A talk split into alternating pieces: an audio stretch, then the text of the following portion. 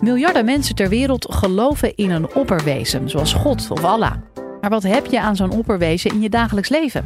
Biedt religie troost of maakt het je juist onzeker als het lijkt alsof je gestraft wordt? Ruward Gansenvoort van de Vrije Universiteit onderzoekt hoe gelovigen omgaan met traumatiserende ervaringen. En vertelt in deze podcast of het dan nog uitmaakt of je gelooft in de hemel, hel of zoiets als reïncarnatie. Live vanuit Club Air is dit de Universiteit van Nederland. Ja, dat zou natuurlijk makkelijk zijn. Als je geloof je zou helpen om gewoon tegenslagen makkelijk te verdragen. Maar zo simpel is het niet. Ik wil je het verhaal vertellen van Frits. Frits is een man die ik interviewde in het kader van onderzoek wat ik deed naar de ervaringen van mannen die als kind seksueel misbruikt waren. En hij vertelt dat hij als kind te maken had met misbruik door zijn vader. Vrij jong kind was hij nog. Maar zei hij, als ik dan naar de kerk ging, dan zag ik daar dat kruis. En daar hing Jezus aan. En ik dacht, nou ja, hij moest lijden voor zijn vader. Misschien is het wel niet zo raar als ik ook moet lijden voor mijn vader. En hij zei, was het verhaal van, van, van Abraham en Isaac. Waar bijvoorbeeld Rembrandt een schilderij van gemaakt heeft. Waarbij Isaac geofferd moest worden. En daar ligt. En Abraham zijn vader offert hem. En hij dacht, ja, als Isaac opgeofferd wordt aan, door zijn vader, misschien moet ik dan ook wel opgeofferd worden. En hij zei, dat gaf mij als kind toch een bepaalde rust om te begrijpen dat het zin had, dat het klopte. En bovendien zei hij, kijk, uiteindelijk werd Isaac werd gered omdat er een engel kwam die zei van, doe liever dan toch dit geitje in plaats van dat kind.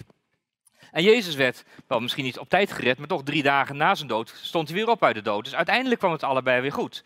Dus dacht hij, misschien komt het met mij ook wel weer goed.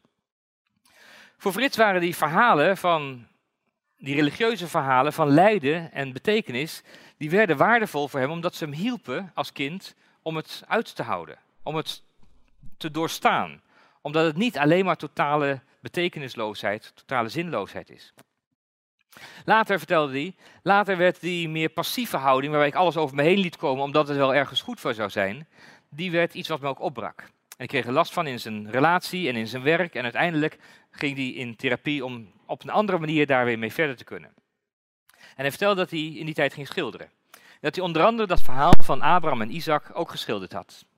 En hij zei, kijk, in mijn schilderij daar heb je Abraham, dat is natuurlijk mijn vader, en Isaac, dat ben ik natuurlijk. Maar hij zegt, kijk, je ziet die engel in mijn schilderij, die kijkt de andere kant op. Want mijn vader kan nooit dat gebruiken als een argument om maar door te gaan met wat verkeerd is. Hij is zelf verantwoordelijk en kan niet zeggen, ik wacht tot er een engel komt ingrijpen. Maar hij zei, ook ik moet niet wachten tot een engel ingrijpt. Ook ik moet mijn eigen verantwoordelijkheid nemen voor mijn eigen leven. Ik moet niet zo passief blijven, ik moet mijn eigen plek innemen. En zei hij, daarom kijkt mijn engel de andere kant op. Ik vond het een heel mooi verhaal, omdat hij daarin liet zien dat religieuze beelden, religieuze verhalen, dat die niet voor eens en voor altijd vaststaan.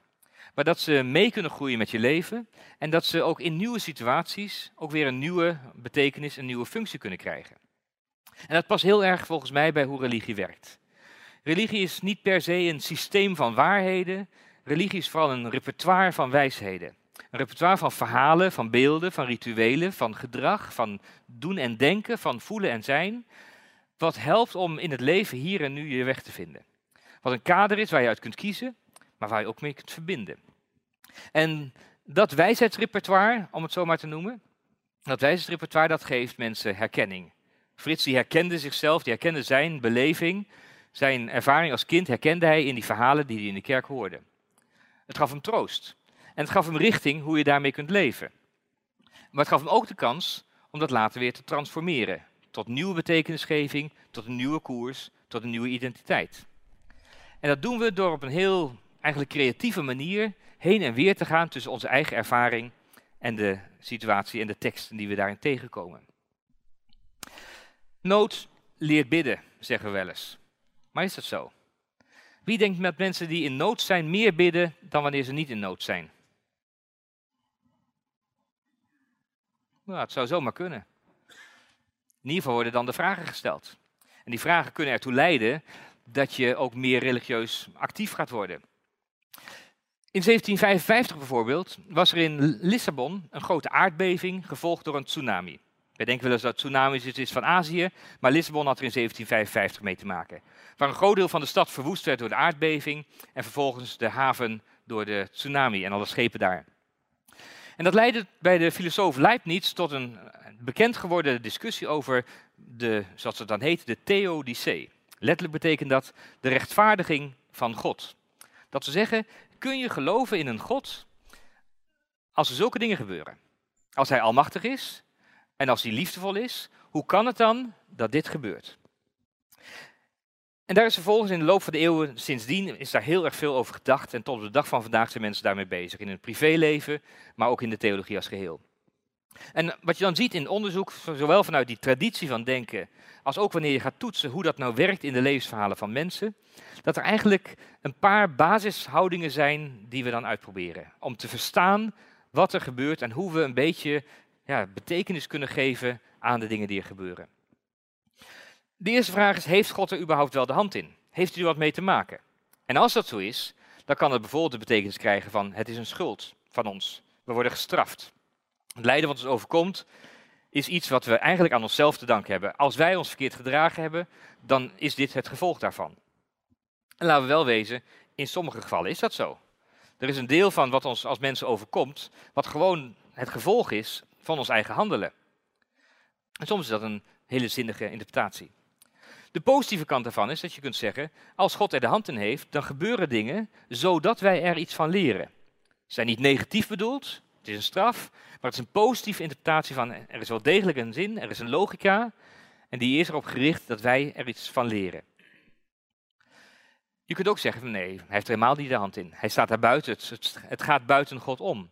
En ook dan heb je twee varianten daarvan. De een zegt, hij is wel nabij, hij is een troostende aanwezigheid, maar hij is niet de oorzaak van wat er gebeurt.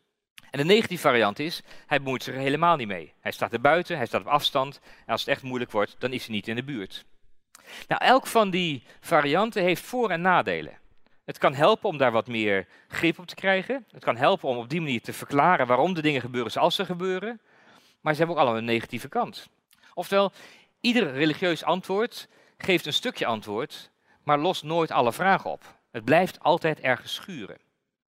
En de onderliggende vraag bij dat geheel is natuurlijk altijd: denk je eigenlijk dat God deze werkelijkheid kan veranderen? Twijfelgevalletjes, zowel voor de filosofen als voor de theologen, als voor de mensen die gewoon dagelijks daarover nadenken. Augustinus was er zo eentje die daar veel over nadacht. Augustinus, een kerkvader uit een van de eerste eeuwen, die schrijft ergens over het gebed en over de vraag of het gebed de werkelijkheid kan veranderen. En hij zegt dan, wij bidden niet om God te instrueren, om het een of het ander te doen, maar wij bidden om ons hart te construeren. Wij bidden meer om ons eigen hart te richten op een andere werkelijkheid. Dus wij veranderen met het gebed ons hart. Dat is wat anders dan dat we God vertellen wat hij eigenlijk zou moeten gaan doen. Religieuze overtuigingen spelen een rol in de manier waarop wij dat lijden omgaan, in de betekenis die we daaraan geven. En die religieuze overtuigingen zijn eigenlijk redelijk weerbaar, zou je kunnen zeggen, tegen uh, ingrijpende gebeurtenissen. Amerikaanse onderzoekster Carrie During heeft onderzoek gedaan naar godsbeelden en hoe die reageren op ervaringen met seksueel misbruik. En zij concludeerde in dat, in dat onderzoek dat op zichzelf die religieuze overtuigingen behoorlijk tegen een stootje kunnen. Maar dat wanneer de traumatisering ernstiger is, dat dan er een moment komt dat die religieuze overtuigingen eigenlijk vastlopen en niet meer kunnen functioneren. In de manier waarop wij met die ingrijpende, ingrijpende gebeurtenis omgaan, is het dus niet zo eenvoudig om te zeggen: het geloof helpt je wel of het helpt je niet. Wat er gebeurt is dat wij proberen om met die gebeurtenis aan de ene kant en met ons repertoire van wijsheid en geloof aan de andere kant, om met die twee te komen tot een manier waarop we dat een beetje kunnen handelen. Het onderzoek heet dat religieuze coping. Dat is een woord dat eigenlijk niet goed vertaald kan worden, maar het gaat over de vraag hoe we de uitdagingen, de, de, de verlieservaringen, de, de schokkende ervaringen, hoe we die proberen te hanteren in ons verhaal, zodat we ermee kunnen leven. En in het onderzoek wordt eigenlijk een verbinding gelegd tussen wat religie doet en wat wij doen als mensen in een stresssituatie. En die verbinding ligt in hoe vinden wij betekenis? Hoe vinden wij dat wat van waarde is? En hoe verbind je dat enerzijds in religie met dat wat heilig is, en anderzijds met dat wat een grote uitdaging is en waar we voor grote vragen komen te staan? Een van mijn promovendi doet onderzoek naar de ervaring van ouders waarvan op de intensive care een kind overlijdt. En wat zij vindt in dat onderzoek is dat veel ouders in die periode heel intense spirituele ervaringen opdoen. Bijvoorbeeld, een verhaal wat je misschien vaker al gehoord hebt, bijvoorbeeld dat ze op het moment dat het kind overleden is, dat ze dan een vlinder zien. En voor die ouders zijn het spirituele momenten die hen helpen om met die ingrijpende gebeurtenis om te gaan.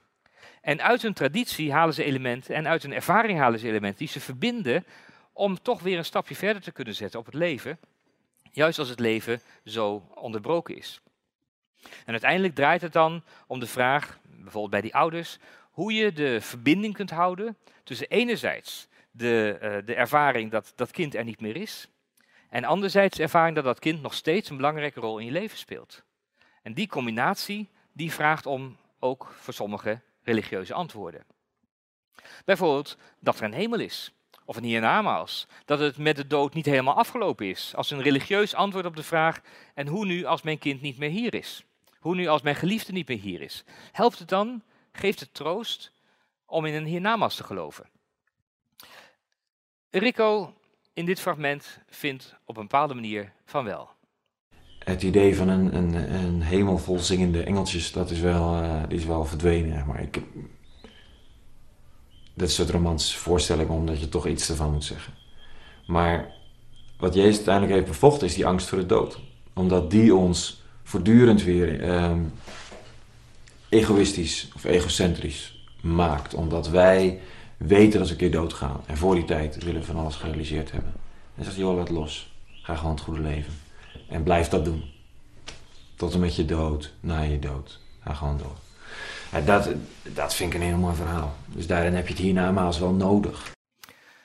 Er zijn heel veel antwoorden. Een hemel, een hiernamaals, reïncarnatie eh, of niets na de dood. En welk van die verhalen zou het meest troostend, zou je kunnen vragen? Of zijn ze misschien op een heel verschillende manier troostend? Dat je mag verdwijnen in het niets. Of bij reïncarnatie dat je nog een keertje mag. En voor mij een van de diepste vragen daaronder, als, juist als theologische vraag, is het geloof in een individueel voortbestaan. Het idee dat ik na dit leven er nog moet zijn. Is dat niet eigenlijk een heel hoogmoedige gedachte? Is het niet veel spiritueler om te geloven dat mijn eigen bestaan er eigenlijk niet zo heel veel toe doet op het niveau van de wereld als geheel? Wat heb je aan geloven als het tegenzit? Het kan je helpen, het geeft je kaders, het kan troost bieden, het geeft je een repertoire van hoe je wel en hoe je niet kunt handelen. Het kan je rituelen geven die juist de moeilijkste momenten draaglijk maken, omdat je door dat ritueel heen die overgang kunt maken. Denk aan een uitvaart.